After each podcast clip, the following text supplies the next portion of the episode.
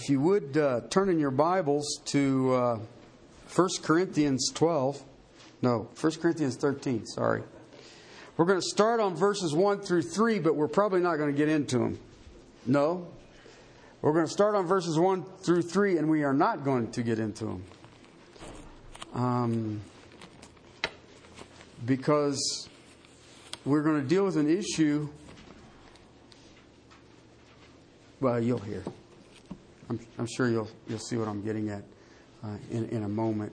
Um, if you would please turn with me to 1 Corinthians chapter 13, verses 1 through 3.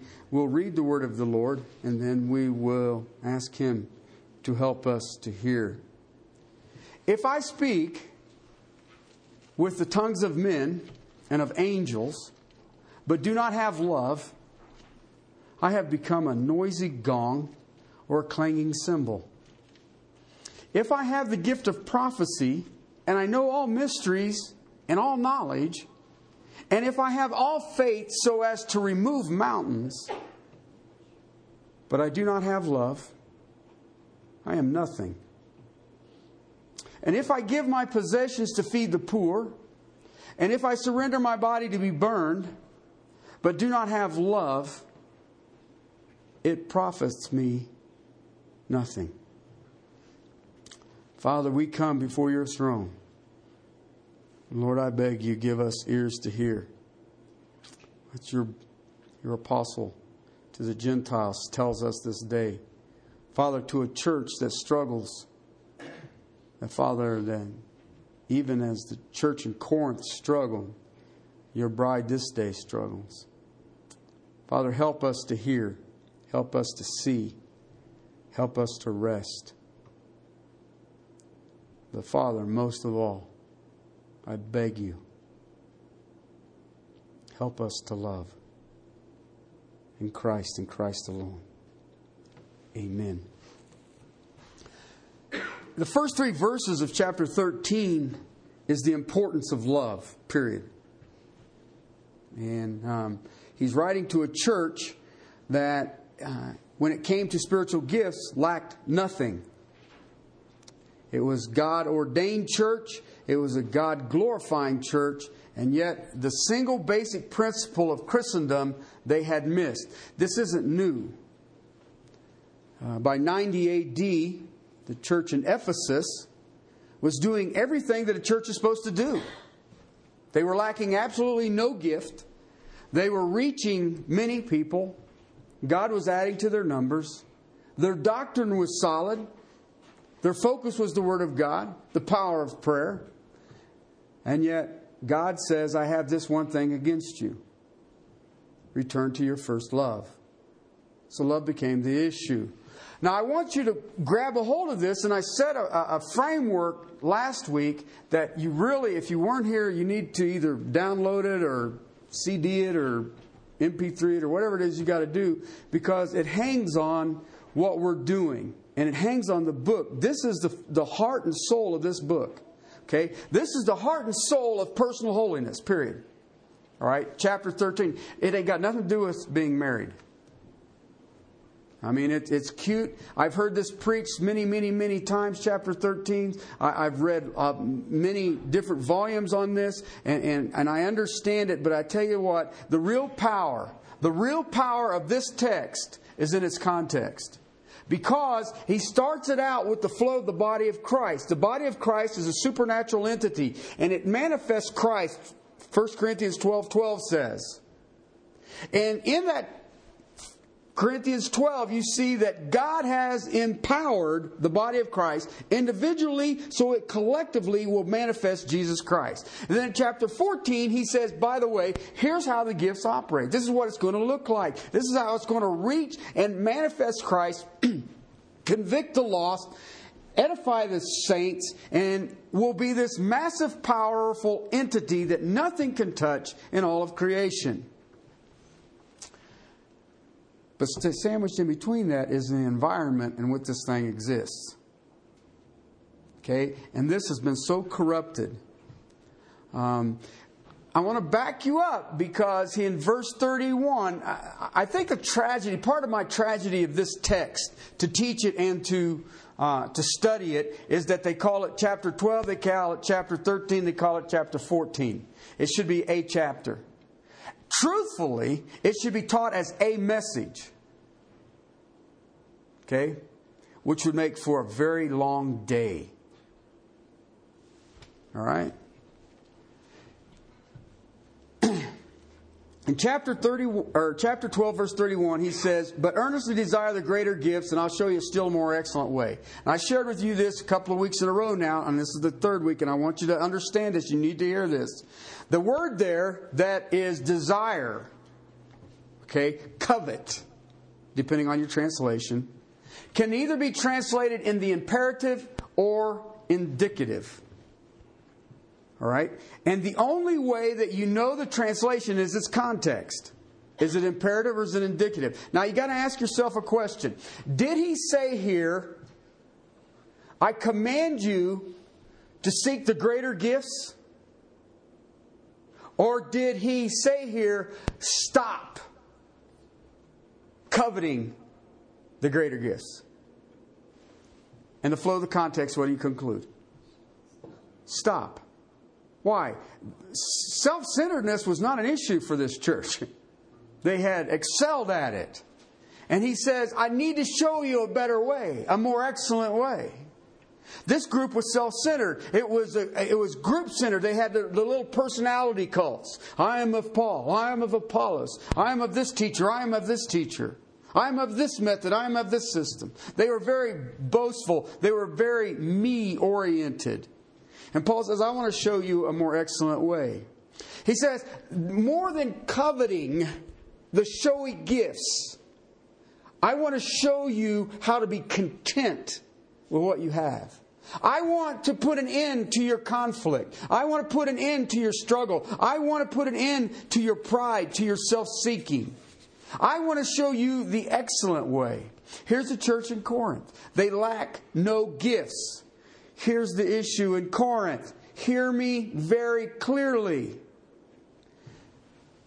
They had no fruit of the Spirit of God. Okay, now, hear what I used there. I didn't say fruits. I said fruit of the Spirit. What the heck is the big deal with that? Turn with me to Galatians chapter 5. Galatians chapter 5.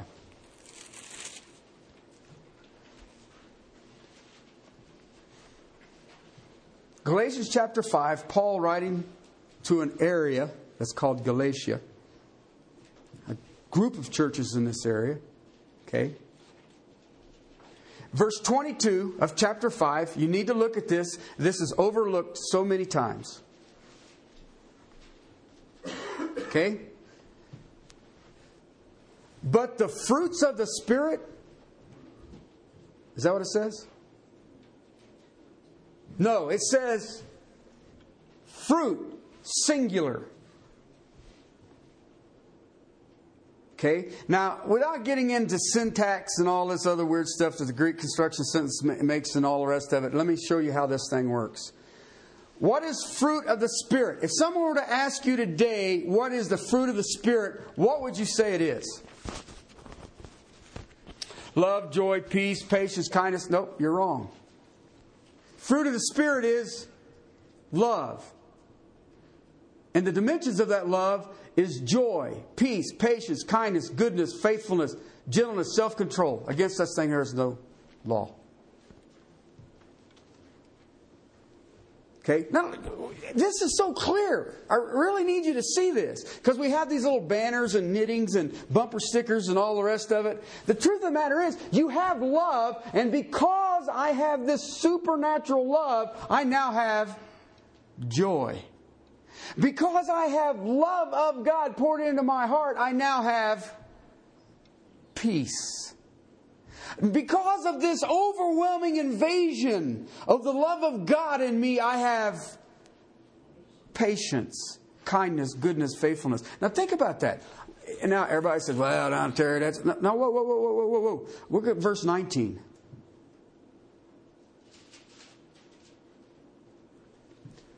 The deeds of the flesh are what? Evident. You know what that means, right? I can see them. That's what it means. Oh, I see that. That's the flesh.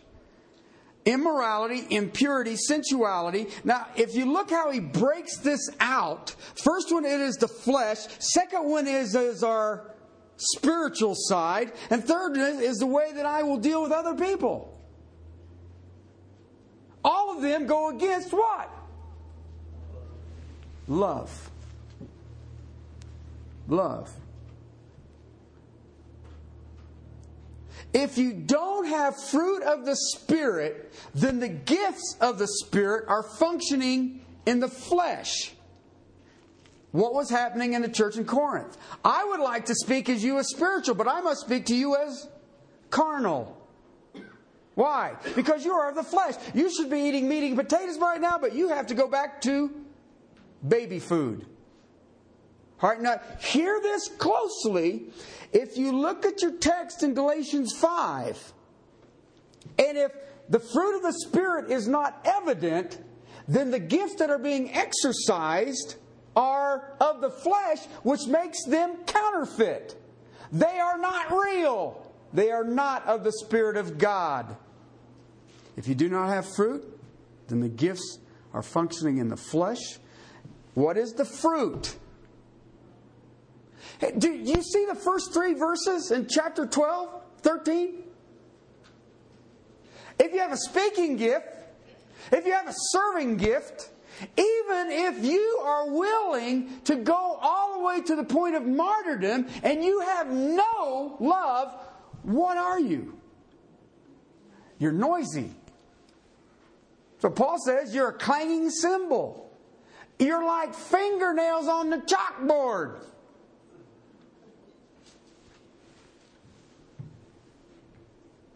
See, listen. The believer walks in the Spirit. The Spirit produces the fruit of the Spirit. Out of the fruit of the Spirit comes the gift of the Spirit. You begin to see the working of the Spirit, and it is in the power of the Spirit. If you have no fruit, love isn't manifest, and the dimensions of love are not there. When I see a person who is not at peace, when I see a person who does not have patience, when I see a person who is not gentle, when I see a person who does not have joy, what's wrong with them?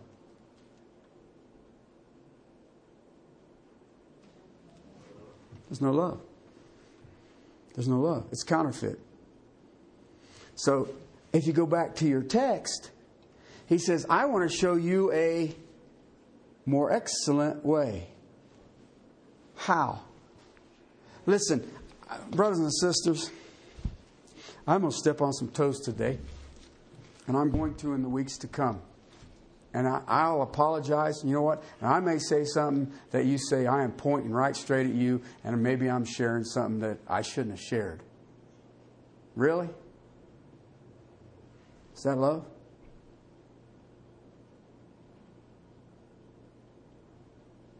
You want to see Castle Rock grow numerically? There's only one way. You must bear fruit. And there's only one. And I ask you right now do you know joy? Do you know peace? Now, do you understand that? Joy is not happiness. Joy is saying, no worries. It's not the little smiley face dude.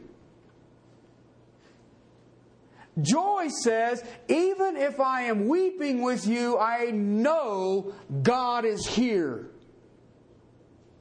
How about peace? I'm talking absolute harmony, no conflict, absolute tranquility,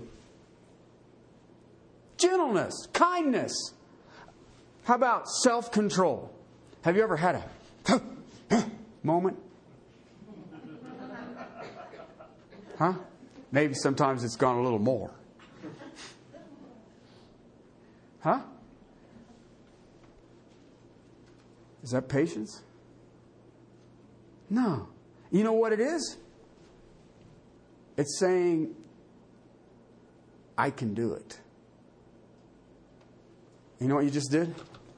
Counterfeited anything God's doing for you. All right, so now I, I, need to stop because right now I had it all laid out. I was going to pick up my outline and we're just cruise through this thing. And you know what? I thought there's a more excellent way. What way is that? Love. Fruit of the Spirit. You have fruit of the Spirit, then you see the gift of the Spirit operating in the power of the Spirit. If the gift is operating in the flesh, I don't have to worry about the fruit of the Spirit, and guess what? It's counterfeit. You know what it is? Go back to uh, Corinthians 6. It's wood, hay, and stubble. Well, I'll get to go up and hand Jesus a big old pile of ash and say, Look what I got for you. I did good. The intention is honorable. But the environment in which it's working in is what? The flesh. How eternal is the flesh? It's not. Okay? And then the greatest of all of these is what? 1313. Love. Everything else passes away except love. All right. Listen. I'm going to get right to the point. Our world, our society, our culture, you and I, okay, here in Castle Rock, Colorado, 2007, haven't got the foggiest idea what the word love means. We're clueless. We cruise along. Have you ever really thought about it? I love Corvettes, Harley Davidson, my wife, and dogs. That works well. And that's love. We got love everywhere. I mean, we write songs about it. We have books about it. We, and, and I'm not talking about the country and western love songs. I'm talking about we sing, Oh, how he loves you and me. Really? Do you really know what you're saying? Do you really understand that? And I, I don't know. You know, I can get, here, let me give this to you like agapo, agape, agapon, all means the highest level of love, and it is love that is associated with God, unquote. Woohoo! Well, what the heck does that mean? Okay, I was trying to grab this and say, how do I make this, how do I explain what it means? And I'll tell you what, I lost sleep over trying to get the definition. It's supernatural love, it's not natural. Gee, many crickets, we got supernatural. We throw that word around for everything. So, what does it mean? Well, God knows how stupid I am. He says, try this. So I said, you know what? Why don't I look at love as what it doesn't mean? Now, some of you guys just left the building on that one. Okay, it doesn't mean. Okay, New Testament, agape, agapon, all right? Never, never, never, never, never, never, never is it romantic nor sexual. Never. Has nothing to do with romance. Okay? And yet, how many times have I heard Ephesians 5 husbands, love your wives. So you need to send them flowers. Not on their birthday or Valentine's Day, just out of the clear blue. Go around and open the door for them. You know, get up one early one morning and just do the honeydew list. Okay? And not have her look at you and tell you you need to do it. Just go do it. Is that what that word means there? Opening the doors, flowers? You know how many books, how many sermons, how many, anyway, are written on that text that deal with romance, feelings? Okay? You don't you think I'm kidding you? The two are one. What does that mean? When a husband, when a man and a woman come together in the covenant of Jesus Christ, the two are one. What does that mean? It ain't got nothing to do with sex. Absolutely nothing to do with it. The context doesn't even give you that. What does it mean? The two are one. Love, agape. Well, but I mean, is it? No. And I mean, how many times? You know, I love you so much that if you would just have sex with me, that'd be a show. That is a lie from the pit of hell, and it ain't even a good lie.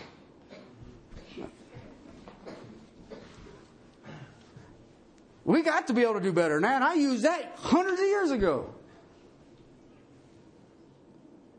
Okay? So it's not romantic nor sexual. All right? Second thing love never means an emotional, um, sentimental, sensual, a sensational feeling. God doesn't say the greatest of these is sentimentalism. He says the greatest of these is love. So it's nothing to do with your emotions, it's nothing to do with your senses, it's nothing to do with sentimentalism. Okay? So it's not romantic, it's not sexual, it's not physical, it's not emotional, it's not sensual, it's not sentimental. Okay? Thirdly, it is not a friendly spirit of tolerance. A friendly spirit of tolerance. We'll just get along, and on all things we'll be charity. I'll deal with that in a minute. Okay? A brotherhood towards others, no matter what my conviction is. I'm a Republican. I'm a Democrat. You know, you may be pro life. I'm pro choice. And we're just going to get. You remember, united we stand. That's a common ground. Let's all get together and pray. Okay? Regardless of your conviction. We just need to love one another. You know, prayer gatherings. We can get the Mormons to come, the Jehovah's Witnesses, the Muslims. We're just all going to pray because, you know what, we all have prayer in common. And we're going to do it in the bonds of love. That's not agape. Fourthly, for all of you who are King James only people, it ain't charity. Charity comes out of a Latin form of the word agape. It ain't giving to Goodwill or United Way. Gathering up a big box of stuff to send down to Holly, Colorado. That ain't love. It's not romantic, it's not sexual, it's not emotional, it's not friendly, it's not charity. You know why? Because the lost can do every one of those.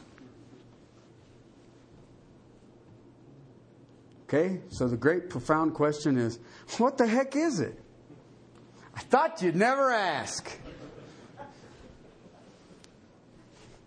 Go with me to a text that, if you've ever been to a football game, you've seen it. John 3:16.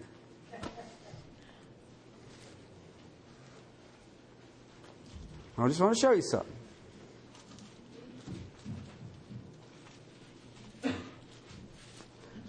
Do we really need to turn to that?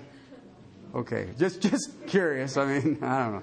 You guys don't don't like football? I know. I'm just a pagan at heart. I've seen it all the time. What's the dude with the purple hair and the John three sixteen thing mean? I don't understand the purple hair. Anyway, well, he does. He's got the big old rainbow blue thing. He sits there and holds up John three sixteen. You go, is that working? if that's working, I'm in. Get me a ticket. God so loved the world, he gave his only begotten Son. Whoever believes in him shall not perish but have eternal life. God so romanced the world that he gave his only begotten Son. God had so much charity on the world that he gave his only Son. God had a friendly spirit of tolerance, regardless of your doctrine. I'll give you my only Son. God was so sentimental towards the world that he gave his only begotten Son. You see what I mean? I guarantee you, all the definitions you can think of about what love is fall into the four I just gave you. And all four of those definitions do not fit that text. Love, he gave his son. It's an act of self sacrifice. It is not a feeling, it is supernatural. It is not of nature. Now, you got to get a hold of this. I'm going to hurt you here in a minute. Guaranteed. I'm a parent. And I, I bust on my kids. Uh, they deserve it. Okay, I made them. I'm allowed to. I have permission. I have a Bible text that shows it. If you do not like me picking on you, I'll take you out and stone you. That's what my Bible says. I have no problem with this. Okay? Actually, I take great joy into it. Okay, now let me ask you something. Some of you um, are or are not parents yet, but um, I guarantee you, if you're not a parent right now, you know parents. Okay? And if you watch parents, and not lost or saved, would a parent lay their life down for their child? How quickly? Would it even be a thought? Okay, let me ask you a question. Is that the love that we're talking about here? Nope. Would you lay your child's life down for Adolf Hitler?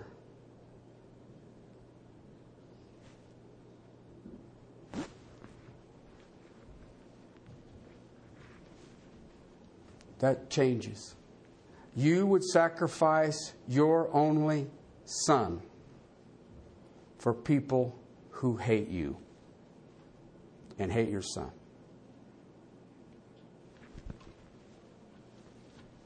When you start talking about fruit of the Spirit, do you realize what you're saying?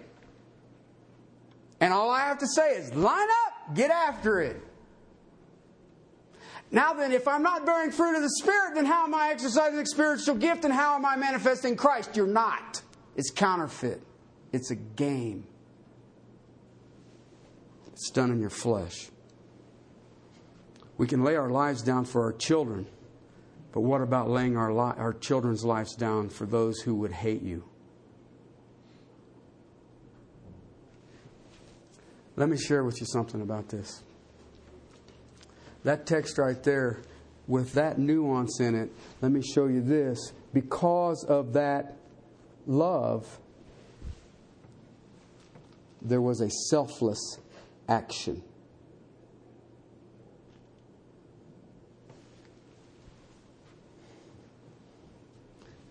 Okay, here we go.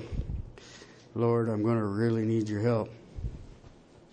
How many times have you been involved in a situation, very heart wrenching situation, crushing situation. Maybe not you, but you got involved in a, a person called you, sought counsel or something like that. And these words fall out of your mouth. I know what you're going through. Okay? Perhaps you have done it. Uh, the, I guess one of the greatest ones is death. The death of a, of a sibling, the death of a, of, a, of a parent, maybe even the death of a child. I know what you're going through. Is that love? Is that agape? Nope. Nope. Because agape doesn't say, I know what you're going through. Agape says, hey, how about I pick you up and carry you until you get through this?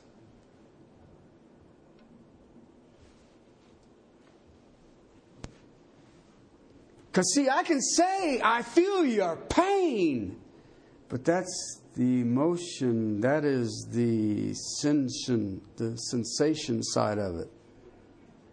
And that ain't an action. God so loved the world, what happened?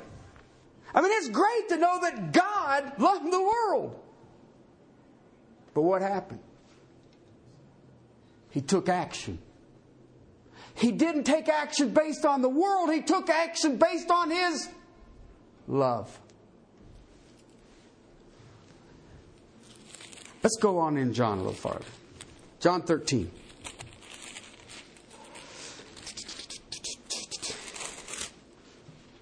John 13, verse 1. We're in the upper room. This is the instating of the Lord's table.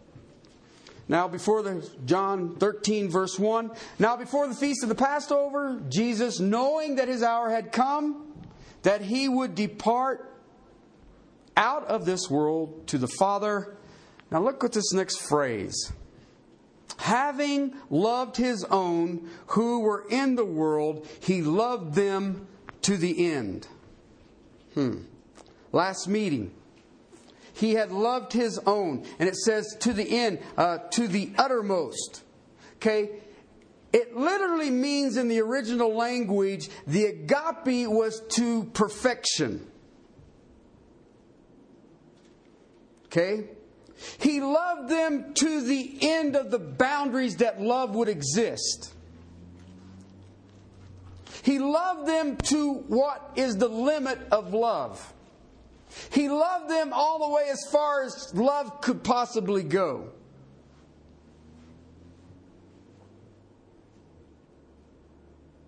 Cool, huh? You like that? Isn't that cool? That's neat stuff. He loved them to completion, to the fullness of. This is that word that drives me nuts when I hear counselors tell me about boundaries. What are the boundaries of love? To its completion. Love them to the end. Well, he loved them. So he loved them to the end. In response to loving them totally, purely to the end, what was his response? Look at verse 4. He got up from the supper. He laid aside his garments, and taking a towel, he girded himself, and he poured water into a basin, and he began to wash the disciples' feet and to wipe them with the towel that he had girded. I love you completely, and I'll show you I'll wash your dirty old feet. He loved them, and his love took action. His love didn't ask them, Would you like to have your feet washed? His love was so complete that he says, This is needed now. He loved them. He'd washed their feet. You know what's amazing about this text? Not that God of creator, creation stoops to wash the feet of men, but the whole room full of men are sitting around arguing who's going to be the greatest in the kingdom. Who's going to be on his right hand? Who's going to be on his left hand? And he put their little rubber up and washes their feet.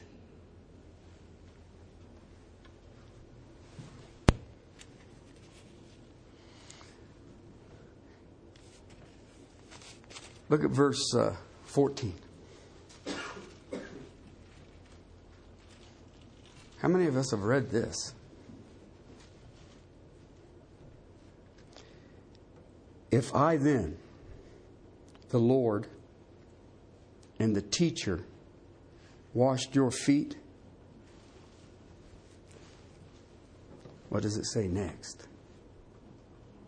You also ought to wash one another's feet. I wrote a little note here in my notes. Now it comes home hard.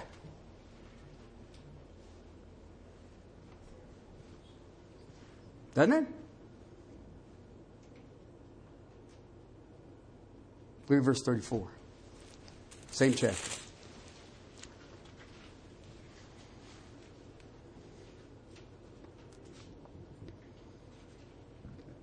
A new commandment I give you. Where's he at? Same flow of thought. That you love one another. Amen, brother. Even as I have loved you, that you love one another. By this, all men will know that you are my disciples if you love one another.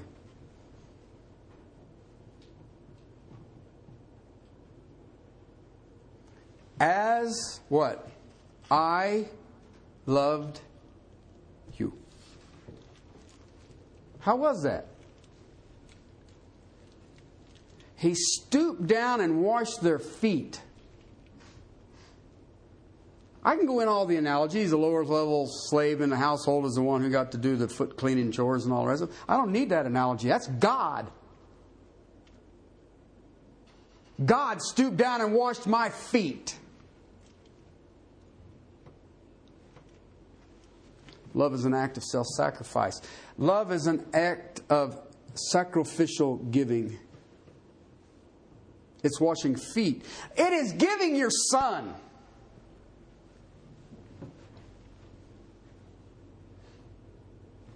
I ain't done. Let's go to chapter 15.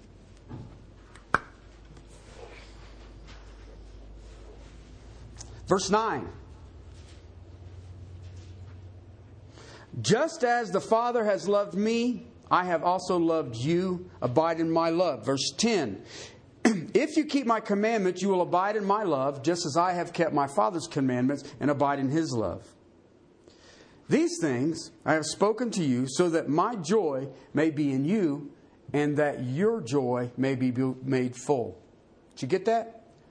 What comes out of love? Joy. How had he loved them? he, left heaven. He left heaven. He took on the veil of humanity. How much does he love us? He came into the world. He died for you. He didn't have to die. How had he loved? Just to appear is an act of love that I can't comprehend. To die is beyond realization. He had a love towards God. Why? Why did Jesus come? God so loved the world, he what? No, no, no, no, no. He sent his son. Jesus' love for the Father is so great that whatever is your will, I will do it. How are you doing with that? Are we thriving yet? That's hard. Absolutely, that's hard. It's an act of self sacrifice of my will to do His will. 15, verse 13. Greater love than this. Lay your life down for your friends. That's a great definition. And you know what? You can see lost people who will throw their body on a grenade for their buddies. Is that it? No. My question is this simple. If you have that love, then why can't you live for the other? Now, well, stop. Make this personal. Look around you. How do you love? You look around you right now, these people you only have to spend eternity with. These people are called by your name. These people, your Savior saved. I'm thinking he kind of liked them. And why would you ever have the audacity to think that you cannot love them or will not love them the way Christ loved them? And yet he did it for you. Do you see how corrupt the church has become? We have fed the flesh that it has become a place about me. What do you got for my kids? What do you got for my husband? What do you got for my wife? What do you got for the music? What do you got for, for this? What do you got for that? You got plasma, you got web, you got what? What do you got? And all I have to ask is, where's the love? The love that says, I'll send you my son. The love that says, you know what? My will is irrelevant. What would you have me do, Father? That's agape. That's agape. The love that says, I will lay my life down on a continual basis, moment by moment by moment by moment, for whoever God brings into my life. Now, do you see why I say it's supernatural. Go to John uh, 21. Cool. Did you see this? Red, a rose petal in my Bible. And it's funny because it's on the Passion Week of Jesus Christ, and they say that red is passion. I'd like to say I planned that, but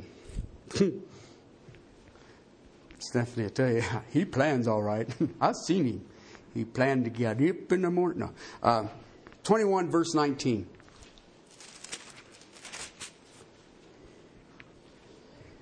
Now I said,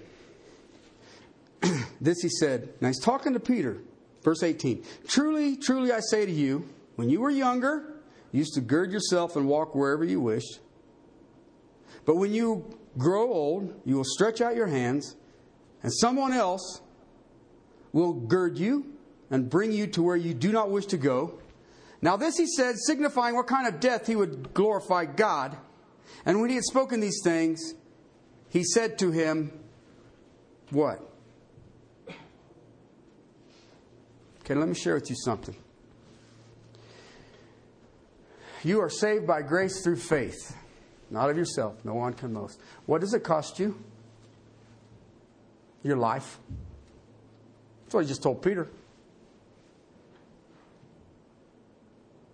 Peter makes several statements in the Gospel of John that, well, I won't deny you. Hmm, I'll meet you. Where will we go? And you know what Peter does? But he had to get the Holy Spirit to come inside. The intentions is great. You can sit here today and say, I'll follow you anywhere you want to go. My question is, will you live for him? Oh, yes, preacher. I'll live for him. Really. Then the people that you see around you right now, you will put them as greater importance than, than any will or wish or attitude or action you have left in your life.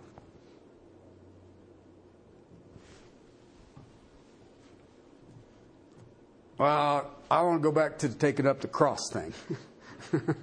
Crucify. Let's do that one. Why? At least I see the end. Look at 15 through 17. You've all heard this. So when they had finished breakfast, Jesus said to Simon Peter, we all know this. Simon is his fleshly name. Peter is the name God gave him. Simon, son of John, do you agape me more than these? Okay, well, you look around, Peter. I told you to wait here. I would be back. And you decided to leave Jerusalem, go up to Galilee, and do what? Take up fishing again. And that whole night you fished and you caught absolutely water. Okay, and without divine intervention, you didn't catch nothing. He fishes like I do. Without divine intervention or dynamite, I don't catch nothing. Okay? And he wouldn't listen. He says, Now, do you love me? Do you agape me more than all of this? All these things, all these people, everything you're doing. And he said to him, Peter, Yes, Lord. You know that I phileo you. You know what that means? You are the best. He said, Then tend my lambs. And he said to him the second time, Simon, son of John, do you agape me? And he said, Yes, Lord, you know I phileo you. I'll do anything in the world for you. You know that. You're standing here, and whenever you're standing next to me, I'm invincible.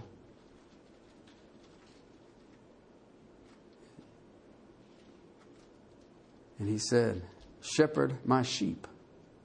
Okay, now let me tell you something. Both of those are pain in the neck positions. To feed lambs who could care less about you, and you know what that is, right? That's the nursery worker.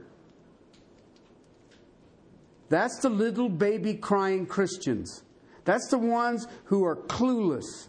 They're excitable and they're into everything, but they are clueless. And he says, if you love me, even if you just like me, Feed them. Okay, and you have to take a little bottle at a time, and, and, and, they spit it all out, and you put it back in, and they spit up on you, and you put it back in, and you spit it back up, and you put it, and you just got them lamb chops. And I'm not talking about the little puppet.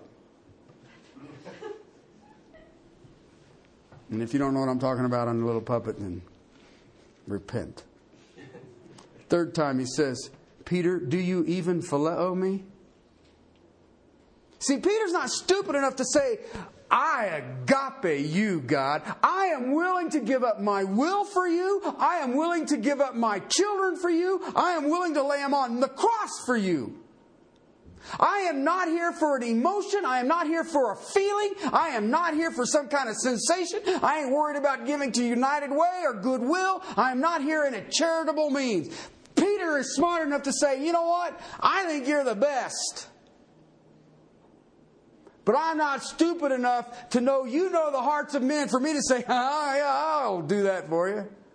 And that's why when you look at the flow of the text, he says, Know this, Peter. There's coming a time where they're going to take you against your will. It will be my will that you be crucified for me. And you ain't going to like it, by the way. He said, So, Peter, don't worry. I gave you three opportunities. Do you really like me? He says, But don't worry, Peter. I'm going to pour my Holy Spirit in you. 510 of Romans says the Holy Spirit has put into you the love of God, the agape of God. You have the supernatural ability to love like Christ loves.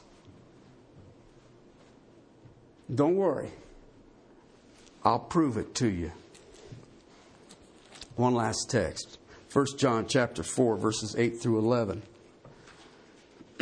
verse 7. I'll start with verse 7 through 11. Beloved, let us love one another, for love is from God. Both of these terms here you see are agape. Everyone who agape is born of God knows God. Intimate relationship and revealing aspect. And the one who does not love does not know God, for God is love. By this, the love of God is manifest in us, and that God has sent His only begotten Son into the world so that we might live through Him. In this is love. Not that we loved God, but that He loved us, sent His Son to be propitiation, substitution, mercy seat for our sins. Beloved, if God so loved us, what does it say? Let me ask you a question. Want you look around.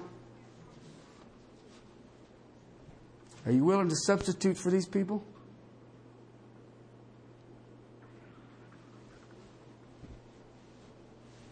That's what the text says. God so loved us. If you know God, you are indwelt by His love because He indwells you. That means that you're willing to love as Christ loved, and Christ loved to the point of substitution for sin. That's why when you read the text, if you ever read the text, it says, Love covers a multitude of sin. As long as you don't sin against me. No, love covers a multitude of sin. Truthfully, love covers all sin. God's love is a demonstration of an act of self sacrifice. So should ours. We talk about love. That's what you're talking about. The act of self sacrifice. Let me tell you something. It's humiliating.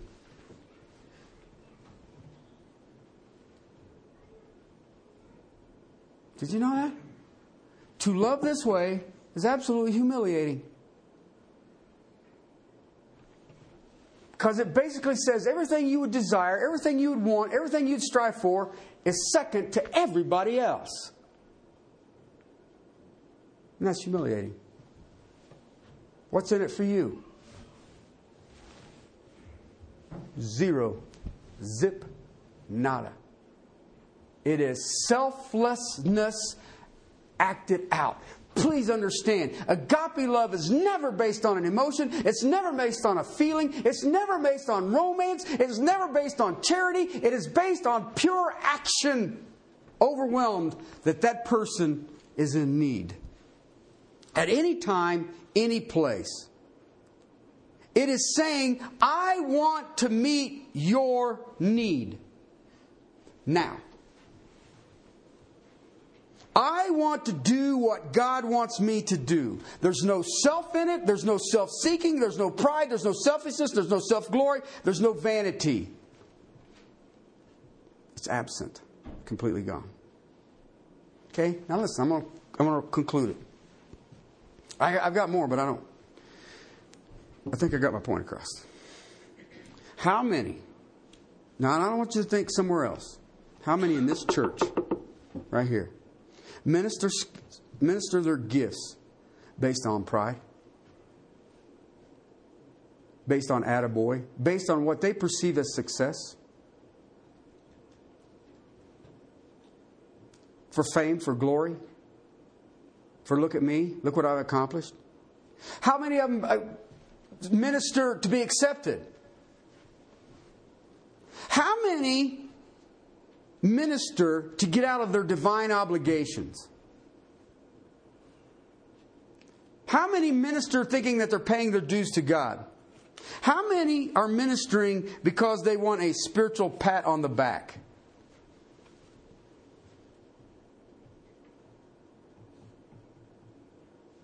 There are a uh, plethora of reasons and motives that we minister. Only one is legitimate.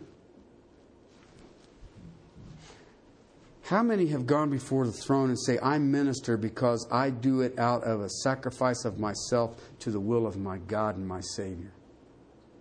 The sacrifice of my life to the needs of my brothers and my sisters. That's the only legitimate reason. That's what Paul's getting at in the heart of 1 Corinthians. Nothing else really matters. Go back to your text. If you could speak the language of angels, if you have all mysteries, I know how, I know who the Antichrist is, I know when Jesus is coming back, and you have not love, you know what? You're just noisy. You're a clanging cymbal. If you have all wisdom and knowledge and have love, without love, you are Nothing. If you've got enough faith that you can take the whole Rocky Mountains and put them right in the middle of Kansas City, because they want them, and you don't have love, you're nothing. You know what? If you lay your life down for the brethren in an act of self sacrifice and you do it without agape, it profits you nothing.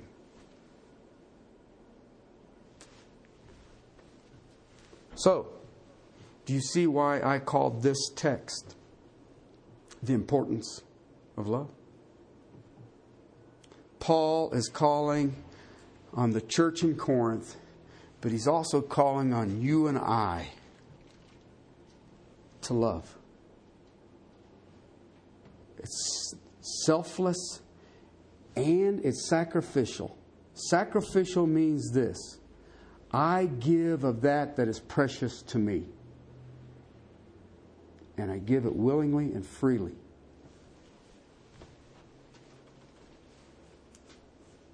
We are followers of Christ. We will be known for our love for one another. Let's pray. Father, thank you for your word.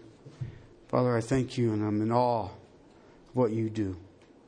Father, thank you for what you've shown me. Oh, my King. Help me. Help me to love as you love me. Father, I beg you, let me never, ever wander from that place. Help me.